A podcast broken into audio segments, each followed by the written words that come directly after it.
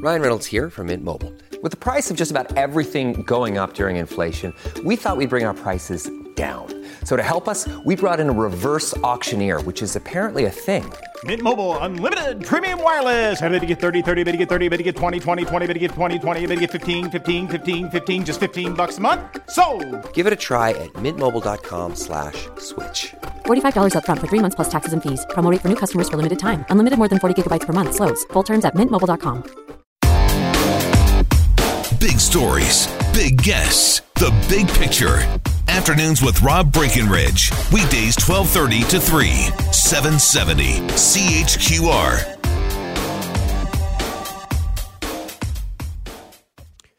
Well, buenos tardes, mis amigos. Hopefully, everyone had a uh, fantastic uh, and safe Christmas. Probably not a warm Christmas, but uh, hopefully an enjoyable one. Rob Breckenridge with you.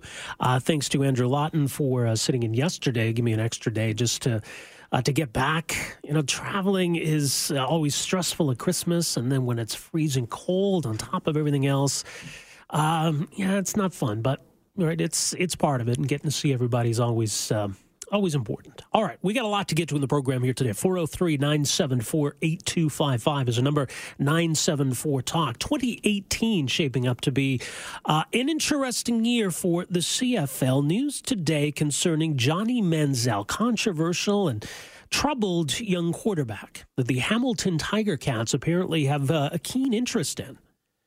It looks as though the CFL has given the green light to Johnny Manziel playing in the CFL in 2018. Now, it's not a done deal yet, uh, but it comes on the heels uh, of a statement from the league back in September when they uh, had said that it was uh, too soon, basically, for Johnny Manziel to even think about playing in the CFL. Statement released today says the CFL is prepared to approve a contract for Johnny Manziel. Now, it says here in particular, it has included an ongoing assessment by an independent expert on the issue of violence against women, a review by legal counsel, and an in person interview of Mr. Manziel conducted by the commissioner. As well, Mr. Manziel has been required to meet a number of conditions set by the league.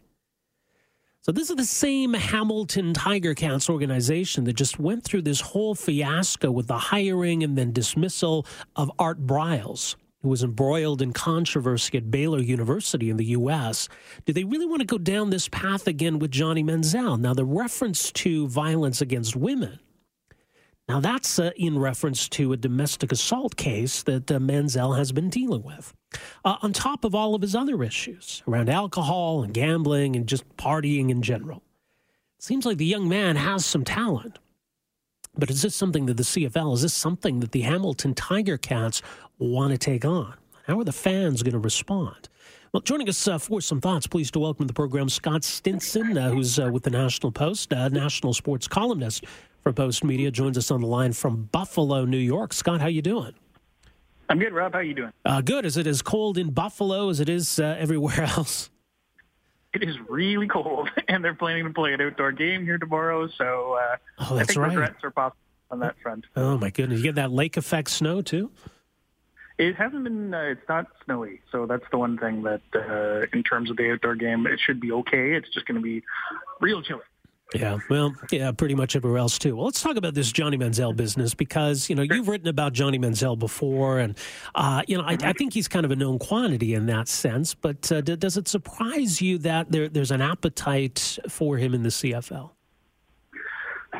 I would say it doesn't surprise me, if only because he has a pedigree such that um, you know, he's potentially a, not just a good CFL player, but a really good CFL player. He was a Heisman Trophy winner in the United States, obviously. Um, you know, a first-round draft pick. It's in the NFL. Showed very, you know, brief flashes of the ability that that made him such a good college player um, in his brief stint in the NFL that ultimately didn't work out for a whole bunch of reasons. But he's just, you know, if we're talking about a guy who has high upside in terms of his CFL career, Manziel would be very high on the list. I mean, if he can play up to his ability and keep himself out of trouble, he's going to be an excellent CFL player. I mean, coach of the Hamilton said something a few weeks if he will be the in the CFL, which is perhaps overstating it uh, more than a little and maybe putting a few too many expectations on the kid but uh, to say the least, they expect them to be very good, which is why they're willing to take the chance on them. Uh, is is the domestic assault thing? Is that? I mean, is that going to overshadow um, what, whatever he does as a player? And I mean, at, a time when pro sports has become or, or, needs to become really sensitive about this kind of stuff, is it is it the kind of thing that he can move on from, or is it just too much controversy for the league to, to be taking on right now? I don't think it's something that he cannot move on from, Rob. But I think that what you need to see is some, um, you know, apologies, uh, regrets, uh, acknowledgement of what happened or what is alleged to have happened. I don't, we're not going to get into the details, but, you know, the thing that always sort of misses from these things when it ends up becoming a, a larger and longer story is that the player involved or the coach involved or whomever just sort of brushes it off and says, "eh, things happen, you know, whatever," and and they don't really acknowledge that that being being upstanding citizens involves not committing violence against women and that it's a big problem in society and that a sports league needs to take it seriously because part of their job is setting an example of community. So if between himself and the Ticats they acknowledge some, you know, contrition in what happened and say, you know, we've learned things and we're moving forward and, and, and we don't want to pretend like nothing happened, then I think they're okay. But I, I think if, if, if he signs a contract with Hamilton and if he comes to training camp and his response to any questions about this is, I don't want to talk about that, then I think that's not going to be great. And, and it's going to be a, a story for much longer that way because people will rightly want to know what his thoughts are on, on this issue because it's a serious one. Right. And of course, I mean, it's the Hamilton Tiger Cats, too. If it were a different team, maybe it would be less of a controversy. But I mean, the Hamilton Tiger Cats and this, this whole mess with, with Art Briles and, and who on earth thought hiring him was a good idea until they finally backed down on that. Uh, I mean, maybe it just reinforces a perception that there's kind of a, a tone deafness at, at the Ticats front office. It is interesting because even after the Briles thing came and went, and there was a lot of blowback in the media, including from people like me, and then they backed down um, and didn't hire the guy, like unhired him essentially. There were still some some comments from people in the Hamilton front office that seemed to suggest they felt like they had to do this because uh, of like social media outrage as opposed to it wasn't actually a good idea to bring in a coach who had this scandal on his resume. So I, I've never been 100% convinced that the Ticats really felt like um, what they did was was necessary, other than that they had to do it to make the story go away. So yes, when you when you potentially bring in a guy like Manziel on the heels of that, it sort of underscores that issue. Um, but it's going to be up to them to, again, sort of say the right things and, and show that they take this issue seriously and that it's not just about winning football games. It's about making sure that your players and coaches are aware of the serious of, seriousness of the issue and, and not just sort of making light of it. Yeah, yeah. I think how the Ticats handle this and how Manziel handles is going to go a long way to determining how well this goes over with people. Uh, Scott, let me just ask you, since you're, you're in Buffalo, mm-hmm. you're covering the World Juniors. Uh, we're getting yep. caught up in that, of course, this time of year. It seems like attendance yep. has been the big narrative initially. I mean, you mentioned how cold it is in Buffalo. I mean, is that does that explain it, or, or what's the reason for the uh, all the empty seats?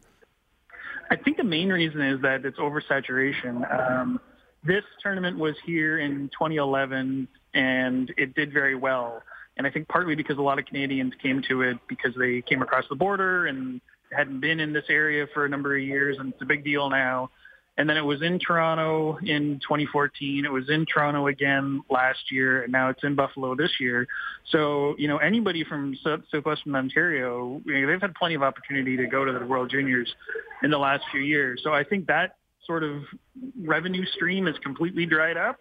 And now it's Buffalo and Buffalo alone who's having to shoulder it. And um, for whatever reason, they're just not into this tournament so far. Um, we'll see how it goes, but I mean, I was I was just at the uh, Finland Denmark today, and I mean, you could have shot a cannon through the KeyBank yeah. Arena and not hit too many people. So we'll see how it goes. I think I think they may have sort of finally reached a point where they've been in the same region too many times in a row here.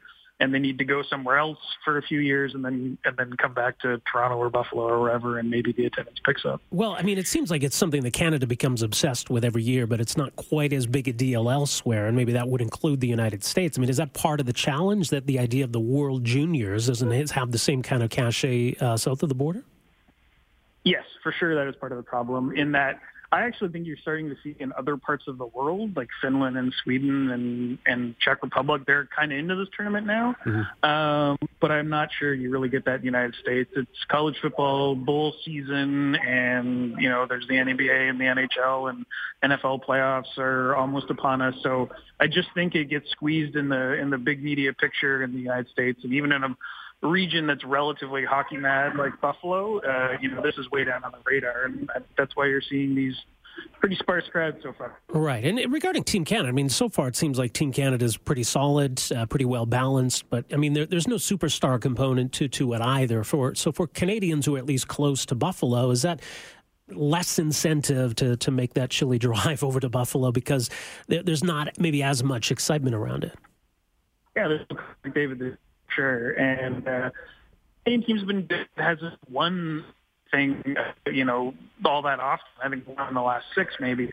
So I think that might be part of it too. But I also just, you know, if the Toronto's had a lot of big events in the last little while, and I, I don't mean to sound like a Toronto apologist at all, but right. there was a World Cup of hockey, there was the World Juniors last year, there was a Grey Cup, not this past year, but the season before that.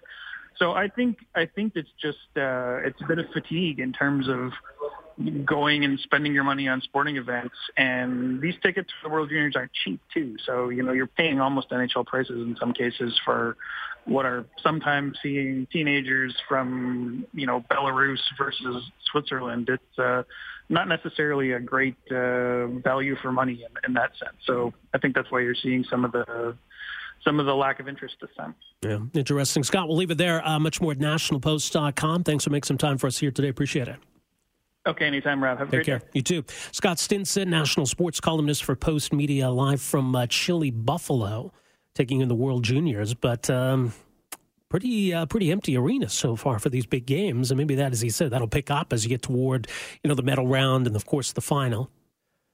But uh, you know, you expect a lot of Canadians to pour across that border to come watch these games. That's not happening. Buffalo doesn't seem too excited about it.